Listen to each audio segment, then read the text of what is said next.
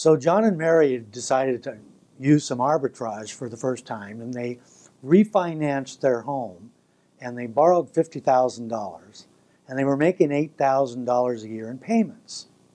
Now, after tax, because you will be taxed on the interest you receive if it's not inside an IRA or a 401k.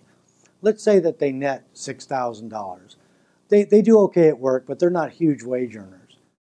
So they have $500 a month after tax. They can take that 500 and since they don't live up to their eyeballs with their lifestyle, they can add their own $500 to that. And they can pay that loan off in just over six years, six and a half maybe, 77 months. Now think about that. In six and a half years, they've attempted the time when that note might pay off, just going by the averages, which is give or take six to nine or 10 years. Now, look, it's random. Just because the average says six to 10 years, it could go two years, it could go 22 years. There's no way to know. You have no control.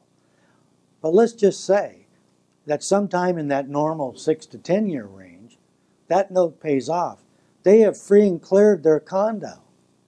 Look at all the options they've opened up.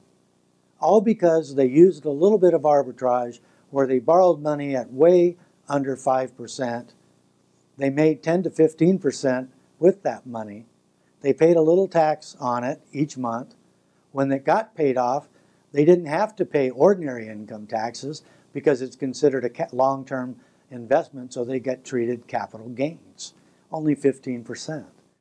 So when you do that, what that allows you to do is simply add a page of options to your menu when it gets paid off. Or you get another page uh, on your menu added when maybe the note hasn't paid off, but because you've applied a little bit extra money from your own account to your loan and you've added that after tax monthly payment from the note in addition to that, you're paying off your home loan way more quickly. That means you can keep it that way. You can sell it, make a lot more money on your net proceeds check. You can borrow a lot more, maybe two or three times more than the first time. There's all kinds of options.